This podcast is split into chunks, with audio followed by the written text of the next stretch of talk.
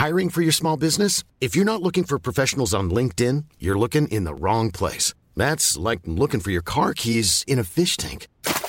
LinkedIn helps you hire professionals you can't find anywhere else, even those who aren't actively searching for a new job but might be open to the perfect role. In a given month, over 70% of LinkedIn users don't even visit other leading job sites. So start looking in the right place. With LinkedIn, you can hire professionals like a professional. Post your free job on linkedin.com slash people today. Hey there, it's Michele Norris. I'm host of a podcast called Your Mama's Kitchen. When I travel, I'm usually looking for a way to find a taste of home when I'm not at home. And one of the things I love to do when I am at home is entertain. And Airbnb allows me to do that. When I was in California recently, I rented a house that had a great kitchen. And when we were sitting around the table, we we're all thinking, we're in someone else's house. Someone could be in all of our homes as well. If you have a home, but you're not always at home, you have an Airbnb. Your home might be worth more than you think.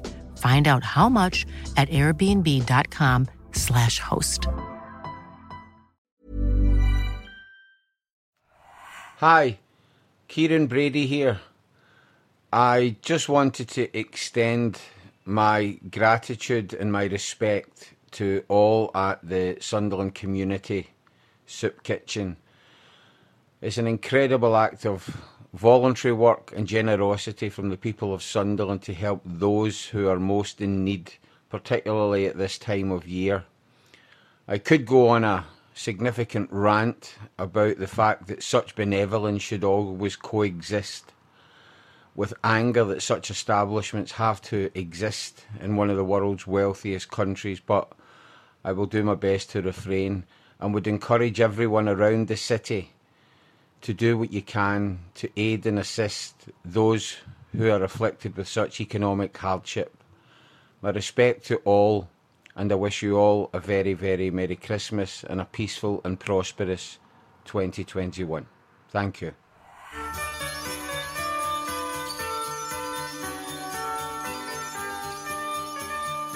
Hello, and welcome to yet another special edition of Roker Report, where today we are lucky enough to be speaking to a classy defender who joined Sunderland 27 years ago and went on to make 236 appearances that not only included two league titles, but spanned six years, three managers, and two stadiums. Today I'm privileged to be speaking to Sunderland's most capped Welsh international, Andy Melville. Welcome, Andy. Thank you, Chris. Yeah, good to talk to you. First of all, I mean, how have you been keeping during these strange times? Yeah, obviously testing times for, for everyone. It's, it's not ideal, and there's so much going on. You know, I mean, how long have you got to talk what's going on in the last few and stuff? Do you know what I mean? And yeah, um, I do, I do want to speak to you about your current role before we finish, if that's okay. But I want to get straight into your career. It takes off at your, your hometown club at Swansea City in November 1985, and it's the fortnight leading up to your 17th birthday. John Bond gives you your debut in the FA Cup against Leyton Wingate uh, followed very quickly by a league debut when you replaced Colin Pascoe against Bristol City. I mean, football was a lot different back in the mid 80s. So, how tough was it being introduced as a 16 year old back then? Yeah, very tough. In fact, when I when I when I came on, uh, I, I went on as a right wing. Believe it or not, I know people must probably can't relate too much with that, but I came on as a winger and uh, just tried to affect the game a little bit. But obviously, like you touched on, you know that them sort of years were you know, a mm. lot more. Uh, if you if you made a tackle, you could get away with it. So it was a lot more physical, and uh, obviously I was raw as a as a young kid, but really enjoyed it. Uh, I was lucky enough. John ba- John Bond really trusted me and uh, thought highly of me, and uh, he gave me my opportunity. Yeah, especially at that age. I mean, uh, completely different game. But you, you touched on it there. One thing I hadn't realised until I started looking into your early career was that you were originally a centre midfielder and, and you were actually Swansea's top scorer in the 88 89 season, taking the mantle over from from Colin Pascoe when he moved to Sunderland the season before. So how did you end up becoming a centre half? Yeah, no, I, th- I think I, I, joined I joined as as a scholar and and then as a pro as a, a centre half. But I think with the youth team and eventually in the first team at the time because of my my mobility, I could play right back, centre midfield, and this and what you touched on there. I scored 14 goals with highest score of one season. I played up front. Wow. And even then, when I played midfield, I was a one to get in the box. So when the ball was wide, I was the one to get in the box, and, and I got back. I had a little bit of energy in them days, so I had a bit of a free role. But uh, it was a little bit of a utility play a little bit, especially with uh, Terry Yorath and and a little bit with Ian Evans as well at Swansea City. Just before we leave the Swansea days, I wanted to mention that, uh, I mean, it, it, as young as you were, 20, 21 year old, uh, you were the skipper of the Swansea side that won the Welsh Cup, beating Kidderminster Harriers 5 0 in the final, which meant that you played in the UEFA Cup Winners' Cup the next season uh, as a Division 3 club and you were drawn against Greek side Panathinaikos. Um, you scored twice in a 3 3 draw in the second leg, but unfortunately go out 6 5. I mean, that, that must have been a strange experience to play in Europe as a, as a third division club.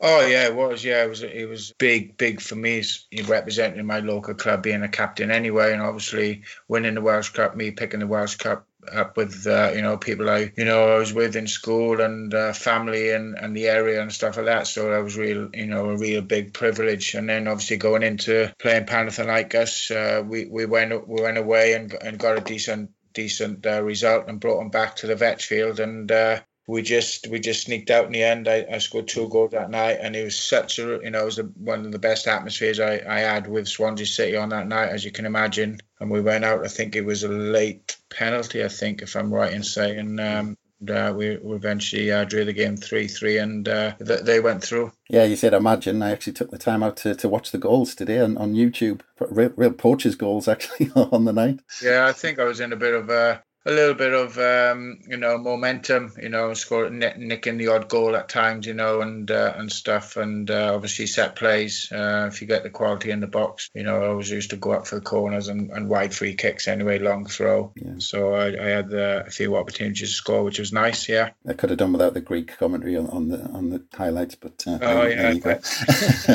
but uh, I mean, also in, in 1989, around two weeks before your 21st birthday, you, you make your international debut for Wales and and this came in a, in a qualifier for the, for the 1990 World Cup in front of 60,000 against uh, West Germany in Cologne. And you actually start the game, um, and you brought off talk about Colin Pascoe. Colin Pascoe replaces you with 10 minutes left. I mean, that must have been another huge experience at that stage of your career. Oh yeah, it was massive. Terry Yorath, was uh, who was manager at Swansea with me, obviously he knew me quite well, and he trusted me, and, and he brought me in a squad. And uh, that night was obviously a, a, massive privilege, really, to play for my country. I think uh, you know Völler, Rudi Völler was playing up front, and they were flying. You know, I was thinking it was West Germany then they were flying, and I think that they qualified that night for the championships and that. You know, but yeah, it was a great night, great honour. You know, something um, really happy and proud to have done. Yeah, they won 2 1. Völler got the first and, and Hassler got the second. Second, that's right, yeah. yeah. yeah. We played quite well. We played really well. Malcolm Allen scored, am I right in saying that? Yeah, took the lead. Took the lead after 11 minutes. That's right, yeah. We played really well. We, we were okay. We were pretty much in the game. Um, Franz Beckenbauer was manager, I think, of West Germany. They had a great side.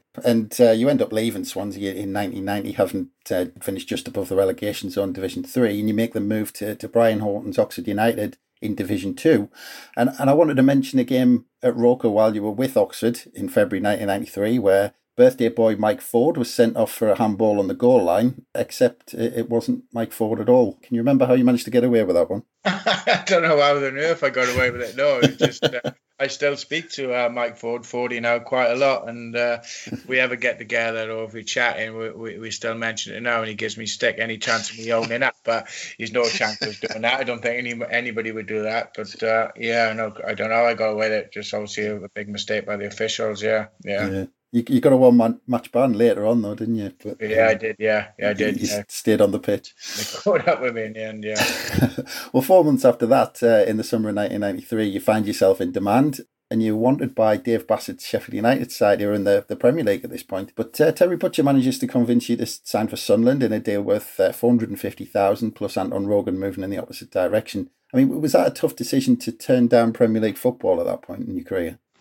Uh, yeah, uh, it was, but the size, um, the size of uh, Sunderland's football club and Terry Butcher was a big factor, and being a centre half, you know, played against his sides, you know, in the past, and uh, we always acknowledged each other, sort of thing, when we played against each other, and uh, I think it was a you know a mutual respect there. But yeah, you know, it was uh, it's obviously difficult at the time. You, you, know, the decision I made was obviously you know one of the best I've made, you know, right through my football career because I absolutely loved my time up there. So um, yeah, Terry Butcher was a big say on it, definitely at the time. Yeah, I mean, it, it was strange for Sunderland because we actually splashed the cash that summer, and, and you signed at the same time as uh, Alec Chamberlain, Phil Gray, Derek Ferguson, and, and Ian Rogerson, and we're looking good a week from the start of the season as we beat Middlesbrough in a pre-season friendly, uh, and then you, along with the other signings except Alec Chamberlain, you're involved in a pretty serious car crash where out of those involved uh, in the accident, uh, only you go on to play the whole 90 minutes of the opening game a week later against Derby County. Uh, I'm pretty sure Derek Ferguson only managed 20 minutes, but I mean, were you fully recovered by that Derby County game? Because it was a pretty serious collision.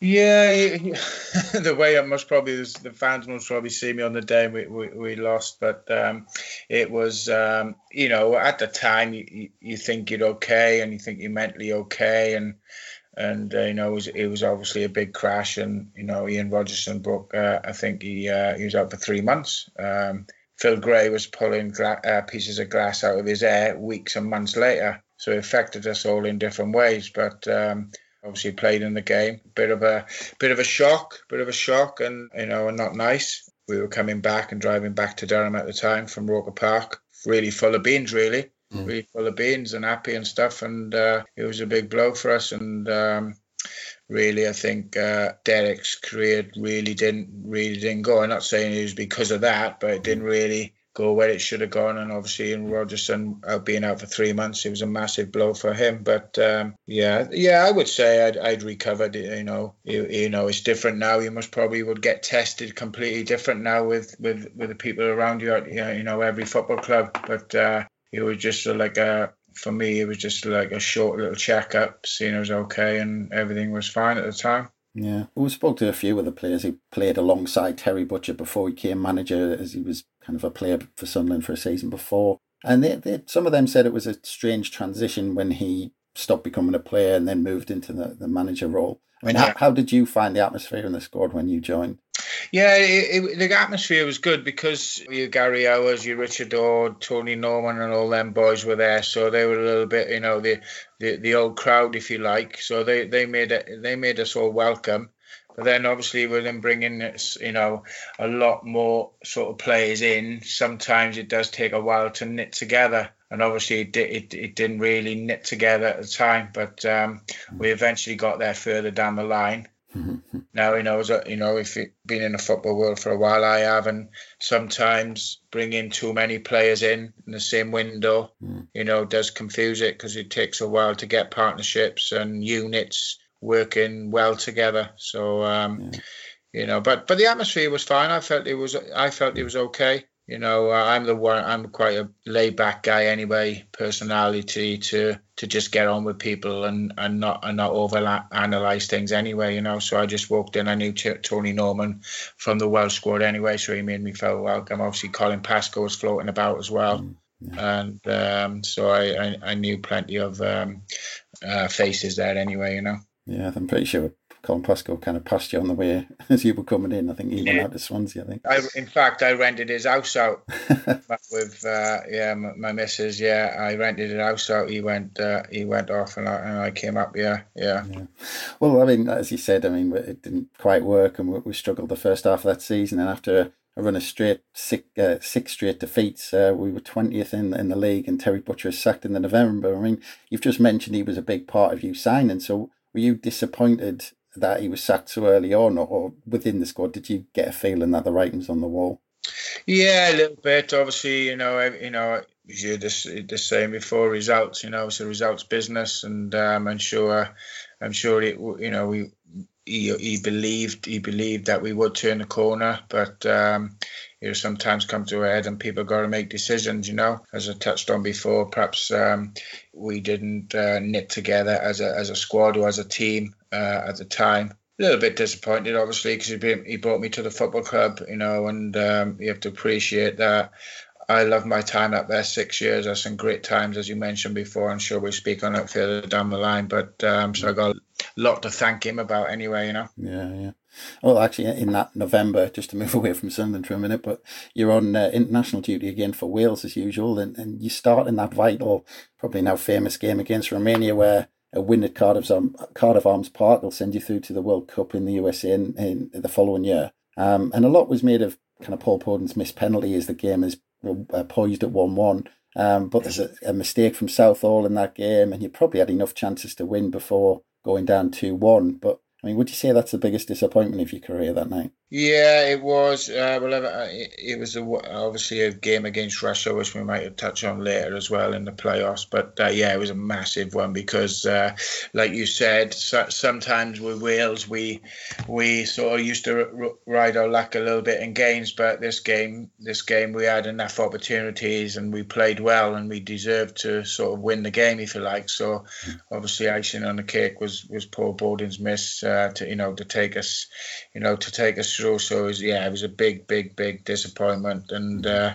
you know that them them sort of because of the obviously you're playing for your country and you're nearly there. You know, it does really take the stuffing out of you. You know, and you don't realise at the time, but when you when you analyse and you look back uh, through your career on certain things, you look back and you think that did really take the stuffing out of me because it was obviously a big, massive night for the for the country. You know. Yeah, good team Romania. They had some good players that night. Uh, Hagi, I think, scored one, didn't he? And well, he scored the one where slipped under Southall. So. Yeah, yeah, and that you know, he talk about never Southall. You can talk about him all, all night long for being, yeah. you know, being the world. He was probably the best in the world. You know, in a period of time when he was flying for Wales and New uh, and and for Everton, and in a big game like that, you know, he he sort of makes that mistake. But to be honest with you, he must probably got us to that position anyway. You know, in the first the first place. So I think yeah, I think Sunderland fans knew he was good because he, he kept Tony Norman out the Welsh side, didn't he? So he, he must have been good.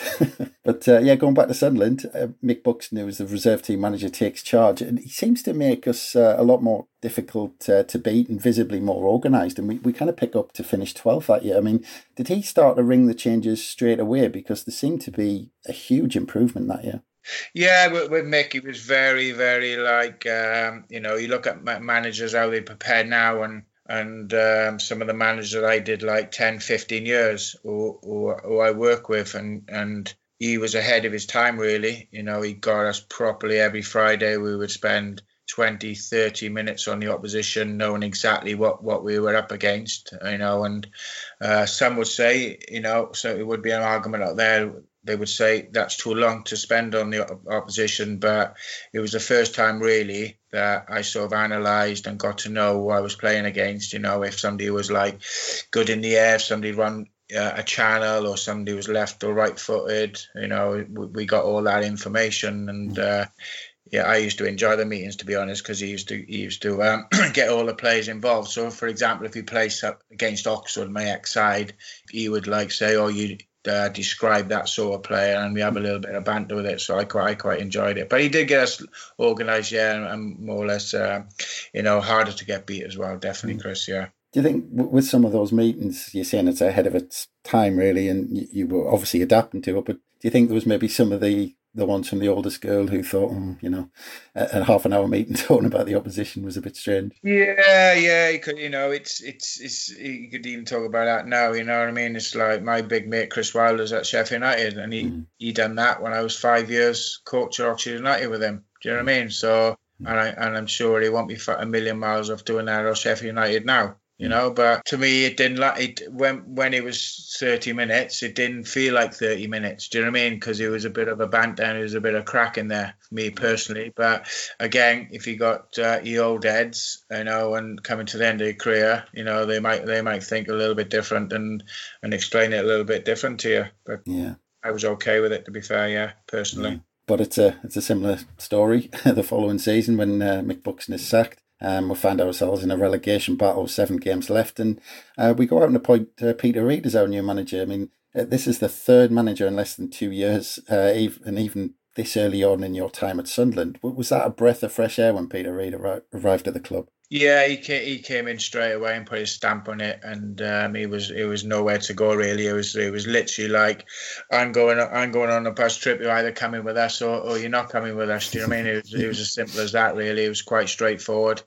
He just livened the place up, uh, told told you how it was, and um, obviously uh, you know obviously he's he's an absolutely um, legend up there for what he's done over the years. Yeah. Yeah, I mean, yeah, there were some tense, uh, tense moments in those seven games when he when he took over.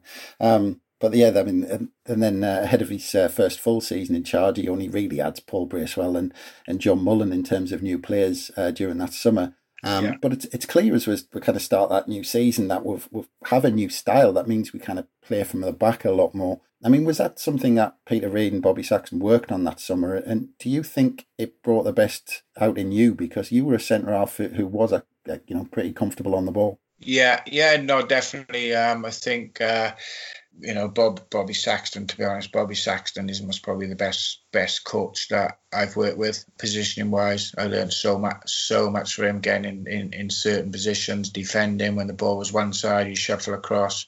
So Bobby was absolutely brilliant for me, um, and he and he knew he, and he knew the game inside out, and uh, we had a really good relationship. So um, yeah, Bobby, I was a big say in it, obviously as well with, with, with Peter Reid. So they bounced off each other and and that year we, we start to, to build momentum, especially around Christmas, uh, to go from relegation candidates the season before uh, to go on and, and quite incredibly win the title that season. I mean, how much of that league title was down to? I mean, you mentioned it there a little bit, but the, the team spirit that Peter Reid, with the help of Bobby Saxton, had created. Yeah, massive. I think the team spirit and the organisation, and uh, you know the personality and grittiness really that season. More than more than when we when we won the title after that we um, we weren't scoring bags of goals. We rode our luck at certain times that season I would say. Um, you know um, nick nicking results. But I think for our, our literally hard work determination organization we deserved it. Because I don't am I right in saying we didn't really have a lot of points that season yeah, we had. Uh, it was one of those seasons. we ground uh, ground the results out. We had, we had by far the best defensive record in the league. We only conceded ten at home all season. Incredible. Yeah, no, no, it's good. Yeah, it's it's like me going back to to units and uh, little partnerships. You know, they they just we started together and get units, you know, um, 442, 4411, as we called it in them days. And we was organised, we all, all knew what we were doing, and uh, we were strong all over all over the park, really. But I think, you know, we weren't scoring bags and bags of goals that season. For you know, Kev Phillips and Niall Quinn wasn't in the side that you know that that was early. We were like a lot more, lot more solid and um, organised in, in, in uh, defensively, definitely. Yeah. Yeah, I mean, yeah, Craig Russell was top scorer on 13 which for, for a title winning inside tells you a lot. Yeah, exactly. Yeah, and it, that's what it was. You know, you, we were nicking one nil away from home with a set play, for example. Do you know what I mean? But it's always it's all different ways of winning games, as you know. You know, you can be in total domination and lose the game, but it was it's all about results. But we found a way. We found a way that mm. season for, you know, obviously defensive record was good, but we, we found a way of nick, nicking results away from home and um, and getting momentum and uh, and plenty of confidence as we went along. Yeah, because you, you mentioned partnerships. I mean, that season you and you and Richard Ord at the back. I mean, uh, you were both comfortable on the ball, and everything just seemed to start with you two, and it started from there. Yeah, yeah, yeah. Me, me and Audie had a really good partnership. We got on well off the pitch as well, which was good. So uh, we we bounced off each other. We both trusted each other with and without the ball. Uh, we, we worked really well together. and got a lot of time for Richard Ord, yeah, definitely. And what a player he was, by the way. He was so underrated, so underrated, and he had a left foot. He was like a wand, his left foot. Yeah. Yeah, it was a shame when uh, he had that nasty kind of back injury in the end, wasn't it? Definitely, yeah. yeah. but yeah, you had. A, I mean, because it was a couple of tough years really at Sunderland. You know, they haven't gone you know great just you know in terms just generally with the club. But um, I mean that that day when you picked up the, the championship at uh, at Roker Park must have been pretty special. Yeah, yeah, it was special, and he, t- he touched on the uh, on the tough times, and um, uh, you know, uh, and me personally, to be honest with you, in in in um, with their managers, I wasn't flying and playing great myself, to be honest with you, and and um, the crowd were getting on my back a little bit, and uh, hopefully, I think I won them over in the end. But I, th- to be honest, it was one of them where I sort of um, had to get myself mentally really strong, you know. Mm-hmm. And uh, looking back, you know, um, it was uh, it was sink or swim at the time, and um. I had to be a lot more positive in, in, the way I went about it personally as well. Mm-hmm and obviously I came through it and uh, and and and had a great relationship, working relationship with uh, Richard Ord and went on went on to uh, to win the title. But yeah, it was great. Yeah, it was uh, the memories of uh, of winning it and you know, is uh, you know the fans deserve it because they obviously had a you know a, a few bad years, and um, it was great to to lift it for that for them people because um, you know uh, I got a lot of time from they a little bit similar from my background uh, back in Swansea, you know, working class, you know, down to earth, humble people. So uh, I could relate to a lot of them as well. Yeah. Yeah, and and of course you're now a Premier League player, and, and there's there's always talk of the jumping class when you make that step up. But but how did you find that step up, kind of 24 years ago? Yeah, no, I I I, I thought um, I I thought I sort of um, you know went into it okay. Um, there's a lot of question marks over my pace, but what I touched on with with Bobby Saxton positionally, he sorted that out for me, and and, that was a big help. So um, so I always say that my somebody like myself, the way the attributes I got, you have to be one step ahead of the centre forward or, or the winger or the attacker. So um, you know, I thought that I was learning that through Bobby over the years, and uh, obviously I, played a few games by the time I got to, to the Premiership anyway, so I was pretty experienced. And uh, yeah, I, th- I, I thought I was okay, comfortable with it, but obviously, you know, pace wise, you know, you are, you are stepping up a gear, another another level or levels if you like with the top boys. But um, mm yeah, I thought I took to. I was just disappointed that um, I got injured um, and I missed the last ten games, and uh, I just look back and just you know wish I was involved because do believe, to be honest with you, I would have had a bit of an impact on it, and uh, we might have survived, you know. Yeah, we were unlucky, really. 40 points. We certainly held our own. And, and actually, at, at home, we only conceded one more goal than Manchester United, who, who won the title, which tells you a lot. Yeah, I know. And, uh, you know, and, you know, you, and then look, you, you, you might look back and obviously, you know, look at that side of it. And I didn't realize that myself until you just told me there, Chris. And you think, like, should we have done a little bit sort of different style of playing away from home? Do you know what I mean? For mm. example, but, you know, you look back and, and Peter Reid, you know might think we didn't have the personality or the, or the players or the or the or the squad to do that at the time. You know, so. Yeah. Yeah, and losing Tony Coton and Niall Quinn as well. I mean, that, that must have been big blows that season. Yeah, big blows. You know, obviously big personalities. Uh, even even though they were around the place, but you want them on the football pitch, obviously for you know, for quality and personality and leaders, and uh, and obviously, uh, you know, they they they class uh, they class footballers. So uh, yeah, it was a big blow, and obviously, you know, we might might the luck most probably wasn't with us. Where mm. the season before we might have had a little bit of, bit of luck, you know, with, with injuries and certain things going our way. So, uh, but to go down on forty points, you know, I don't think that that that's happened uh, very often. No, I think I think we were the first as usual. The yeah. Typical Sunderland stat there. Yeah, um, yeah. But we, obviously we, we do end up getting relegated, and that's summer we start a rebuild of the likes of you mentioned Kevin Phillips already, Chris Makin, Lee Clark, Jody Craddock, and we're also making the move to the to the new stadium as well. But I mean, at the start of the season, we we lose three of the first four league games, and we don't have the best of starts, and then it, it kind of you know rolls on a little bit. We get beat four 0 at Elm Park against Reading, and then Peter Reid rings the changes after this in, in the back four. And I think, um, from memory, you and Richard Ord had been playing with Knox, if I remember rightly. And then, I mean, did Peter Reid have a conversation with you that he needed to change things, or, or was that not his style?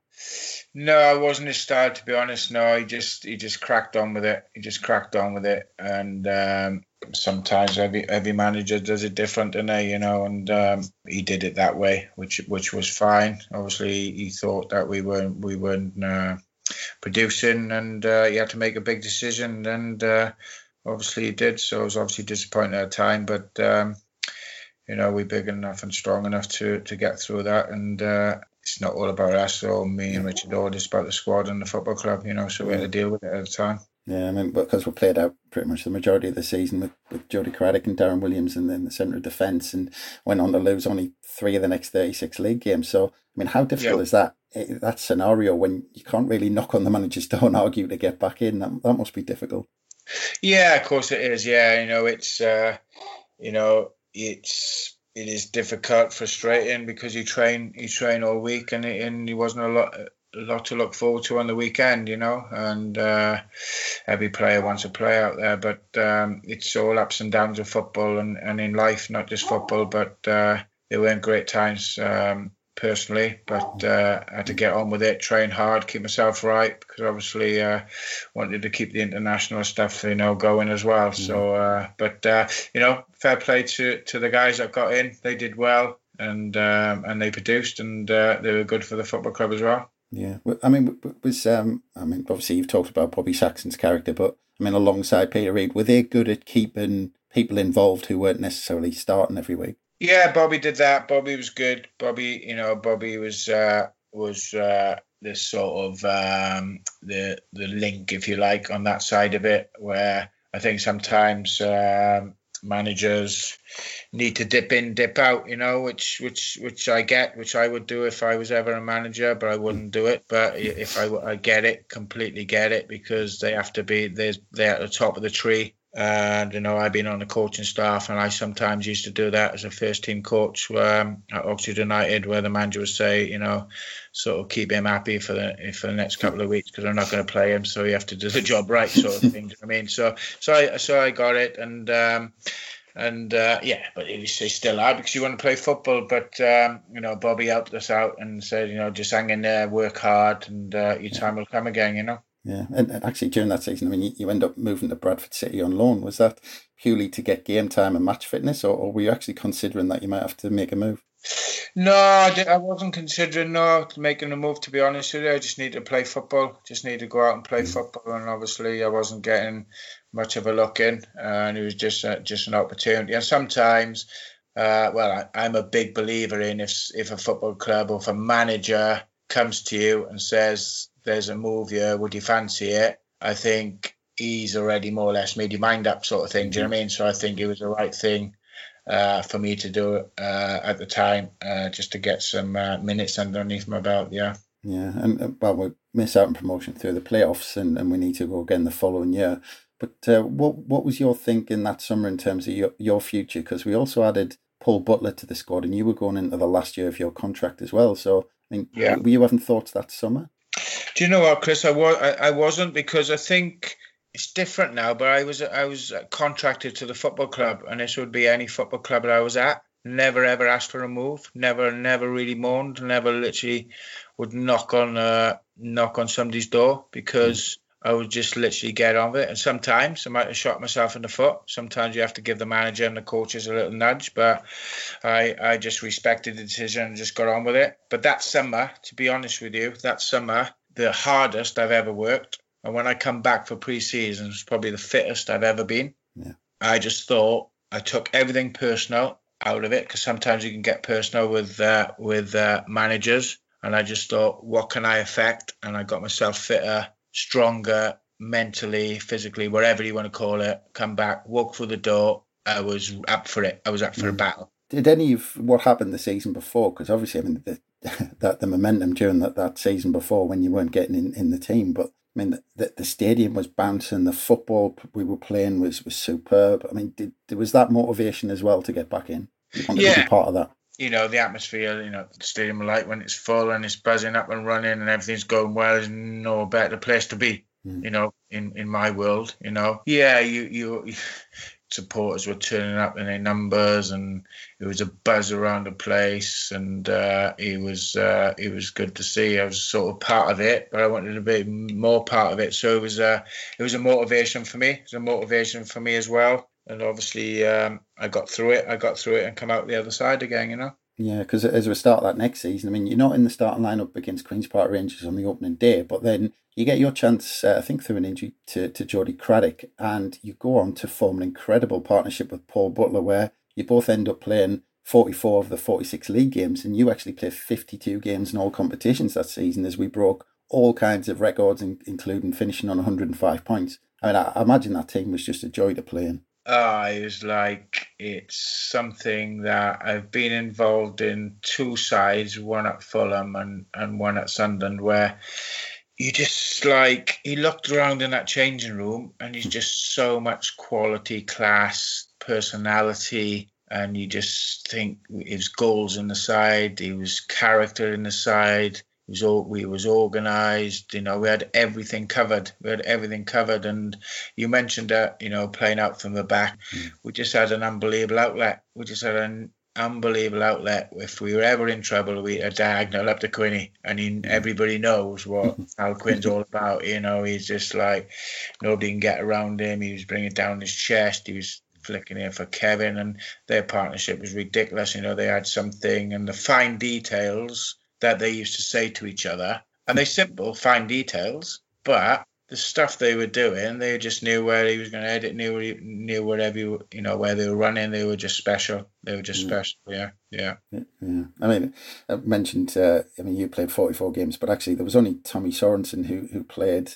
more league games than than you and Paul Butler, and then after that it was Kevin Ball. So, I mean, obviously there's a lot of emphasis on the attacking players during that season, and I mean, that was great to watch as a fan. But the partnership, as we, we mentioned with you and Paul Butler that season, was the foundation that everything was built on. And I think the way we played again suited the, you know, how comfortable you were in possession. And you seemed to be that point person, maybe more than maybe more than Paul Butler. You, you had your defined roles. I mean, did you work on that, or did that just come naturally? Yeah, it comes natural. I think um, you know you, you can work on it in training and you can talk about it, but the bottom line is you need to go out there and play and experience it together, sort of thing. And we we knitted together quite nice. We got on really well. So I was similar relationship off the pitch with uh, Richard Orders with Butts. Um, we really got on well, and uh, as a partnership, we good. We rubbed off on each other. We used to help each other. We give each other information. If a if a centre forward was quick and used to run in behind, we would let each other know. It wasn't an individual relationship. It wasn't one of them. I just going to go in a team and just get on with it. You know, we worked hard together as a pair and obviously as a as a as a unit as well with the back four. But um, yeah, it, it, it obviously after the the summer I had, the mentality I come back stronger. It was just I was so positive in myself and what I was doing. You know, I was gonna I was giving myself every single opportunity when I came on for Jody Craddock, and obviously um, I played all them games, which was like an unbelievable experience for me personally. Yeah. And I also wanted to mention that season because we were we were pretty close. We um we got to the League Cup semi final against Leicester. Yeah. With how you know that we were playing that year because we were flying. I mean, that must have actually been a disappointment that we didn't make the final that season. It was, yeah. I think we were so so much full of confidence and momentum. We was we fancied ourselves. We we was absolutely gutted. We was absolutely gutted because I think uh, you know a little bit inside we thought we were going to do it. You know, so mm. yeah, really really massive disappointment. I mean, we mentioned as well. I mean, all this was going on. You're absolutely flying. Club was flying, but we mentioned it's the last year of your contract. Were there any conversations throughout that season about signing a new contract or being offered a new contract? No, it wasn't. It wasn't. We just got on with it. And and again, I'm I'm one of them. Again, it's it will be changing now because an, an, agent will be knocking on the door asking for a new contract. But I just sort of got got on with it, and I've just focused on my football. And uh, I I've always you know, let that uh, let that take care of itself really. And uh, the talks weren't until until the summer. So it's, they started talking to you when the summer came. Summer, yeah, after the season finished, yeah, yeah, yeah. Uh, I think was it a one year deal you were offered? Yeah, I was offered a one year deal. Yeah, yeah, yeah. Mm. It's just, um, you know, I had six unbelievable years, mm. and it was just come to a point where I was thirty, mm. uh, and I had a, a, young family, and um, the length of the contract wasn't appealing enough at the time, and I obviously had to keep my keep my options open. And did did any of that kind of take you know the shine off uh, that title season or? Uh, just just obviously disappointed because I wanted I, the bottom line. I did want to stay at the football club. Um, now, it might that might sound a bit of a contradiction because I was offered I was I was offered a contract by the football club, but again, you have to look at the, the the package of it, the package of it, where I just thought that I was fit, still strong enough. I wasn't deteriorating. I was going. I, I thought mentally, physically, I was going on for you know strength to strength. And um, some when they get to 29, 30, 31, they sort of start losing certain things. Where I mm-hmm. think I was um, gaining things and uh, and getting advantage on people because just because of my work ethic um, and uh, the way the way I looked after myself. So um, yeah, I was obviously disappointed to go, but one one in the end, I thought I had to make. Mm. Yeah, and as you said, I mean, you're 30 years old, uh, coming come off the back of that amazing season, and you're free to talk with any club as a free agent. And uh, Paul Bracewell, who's in charge at Fulham, uh, at the time, someone obviously you knew from Sunderland, um, yeah. persuade you to make the move to, to London. I mean, how, how much of that was was that it was Paul Bracewell at Fulham? Yeah, obviously Brace played with Brace, and and and he was the coach of Sunderland, and he knew what I was all about. When I found out that he got the job, he was literally, you know, straight on the phone, which sometimes it's just a little bit of trust and he, he relied on me he knew what i was about and it was all to do with him really because i had other choices as well uh, mm. obviously the length of the contract helped as well um, it was a three-year contract um, so that was a little bit of security for me you know, for my family and that side of it. To be honest with you, I, I ended up having successful years there as well in the in the championship and premiership after that. Yeah. So there were other offers on the table to consider that summer, not just Fulham. Yeah, it was. Yeah, yeah. It's quite a few, in fact. Yeah, yeah. yeah. I mean, you, you went on to, to make over 150 appearances for Fulham, and, and a lot of which are, are in the Premier League, which kind of you know, makes a little bit of a mockery of the, the one year deal that you were offered at Sunderland. You spent five years there under the likes of Jean Tigana uh, and, and Chris Coleman, actually. And, and on the subject of Chris Coleman, um, I mean, you, you both went all, you go all the way back to the Swansea days and you played together there. Um, yeah. You were in the same team that lifted that Welsh Cup that were mentioned as well. I mean, is that, is that another strange scenario when someone you know well takes over as manager? Yeah, it was it was strange because uh, I used to pick Chris up every morning uh, when I was at Swansea. He was a bit younger than me, Chris, two years younger than me, and uh, I used to pick him up. Uh, I used to wait 20, 30 minutes every every morning for him. I used to pick him up. but uh, yeah, yeah, it was difficult.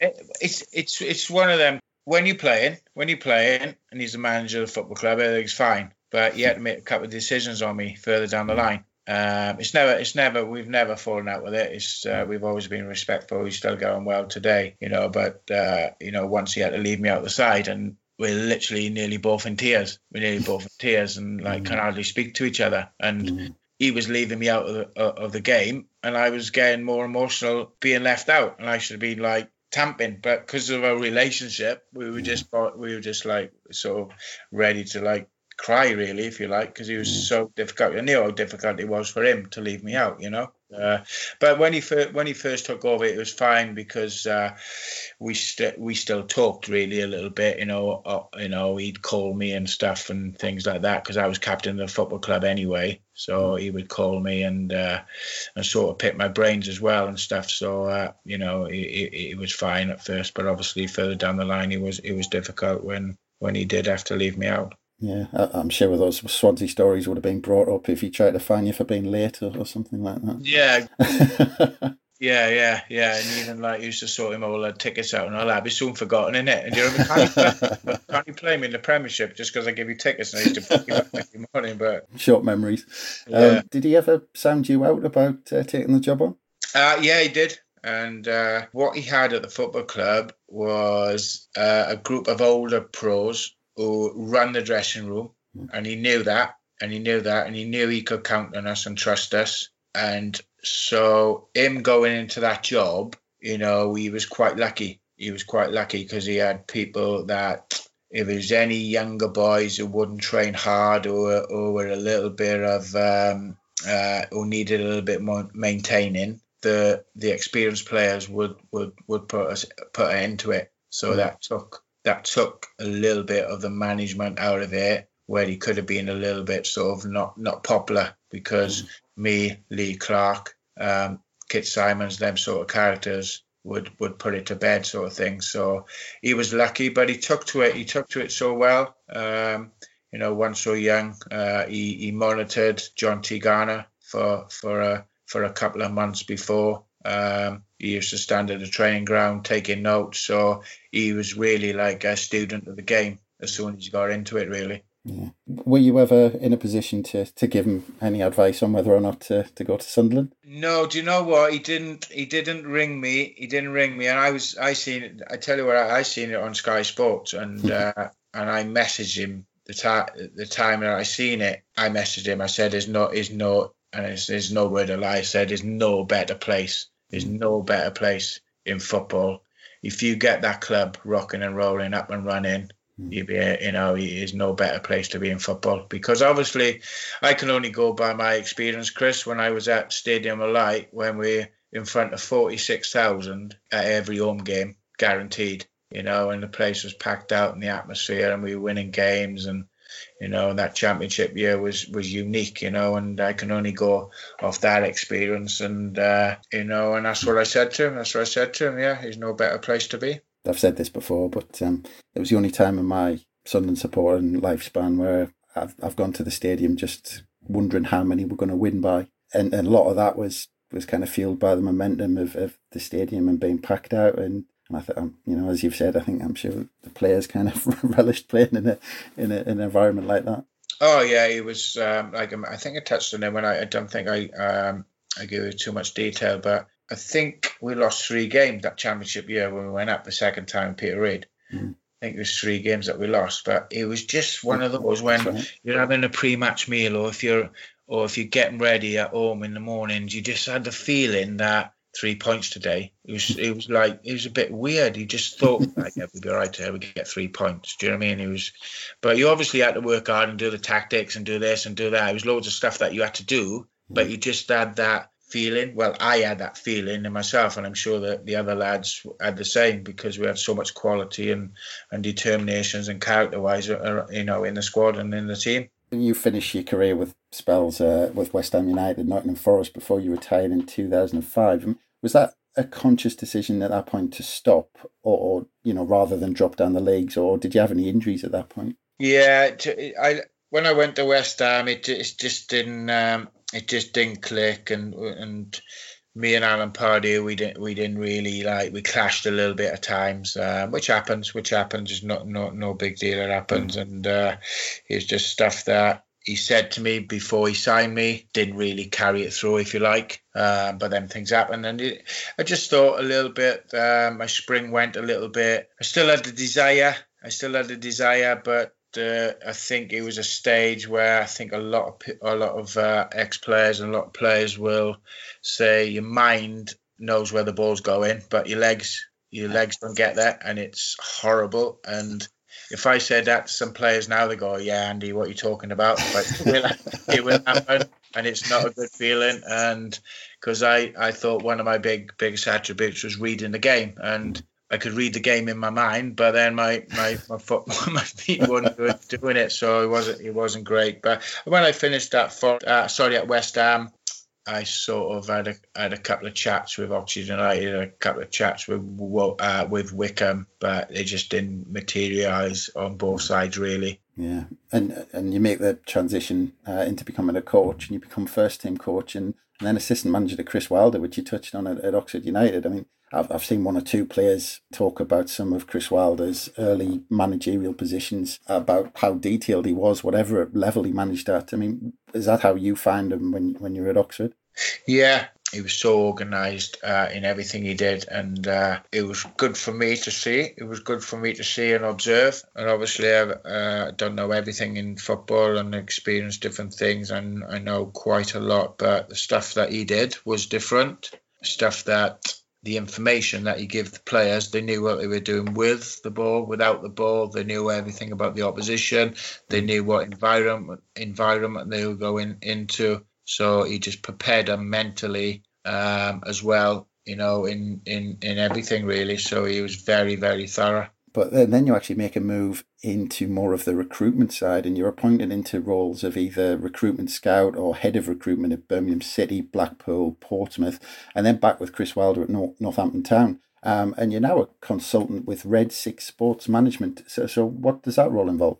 Football agent, really. To be honest with you, we're Red Six Sports Management. We're we're um, not one of the um, the the big boys, but we're sort of in the second tier, if you like, of uh, mm-hmm of agencies. Uh, we're well run, very well structured. We've got uh, we have got Championship and League One players in there. Um, we've got a lot of uh, Welsh uh, internationals, Welsh internationals, England internationals.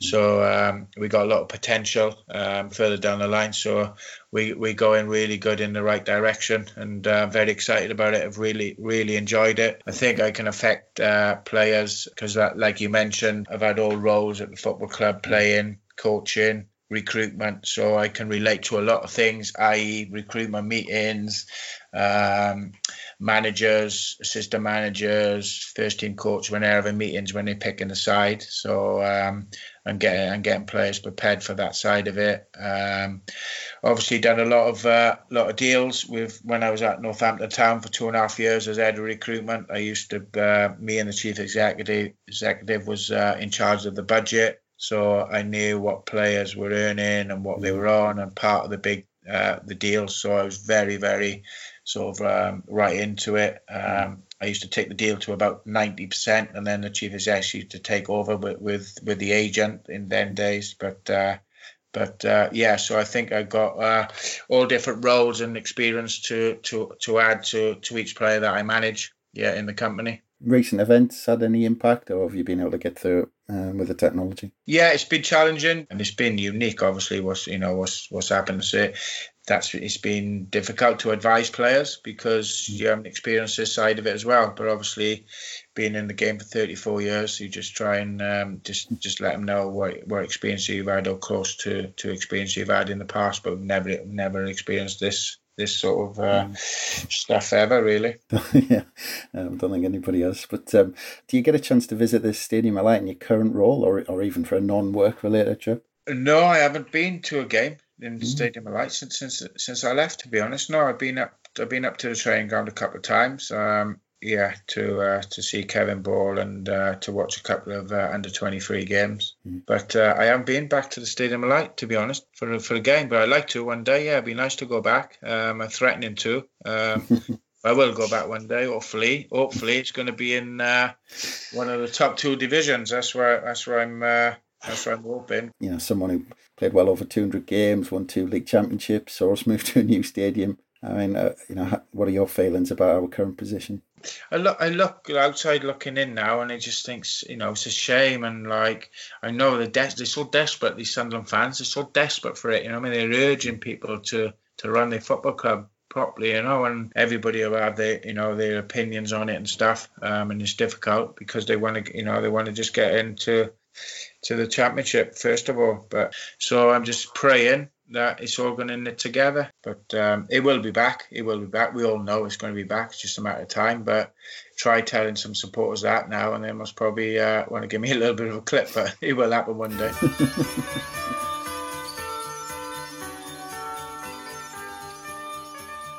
Hello, this is former Sunderland player Danny Collins here. This Christmas, we are asking you, the Sunderland fans, to help raise funds for Sunderland Community Soup Kitchen. It's a fantastic charity with the soul of the community at its heart, and they'll be working around the clock this Christmas to make sure hungry people in our city don't go without. You can be certain that your donation, no matter how large or small, will be put to good use to provide help for local people who are in desperate need of it. You can find the links in the description below. Thank you for any help you can give, and a Merry Christmas. Hey, it's Danny Pellegrino from Everything Iconic. Ready to upgrade your style game without blowing your budget? Check out Quince. They've got all the good stuff shirts and polos, activewear, and fine leather goods, all at 50 to 80% less than other high end brands. And the best part? They're all about safe, ethical, and responsible manufacturing. Get that luxury vibe without the luxury price tag.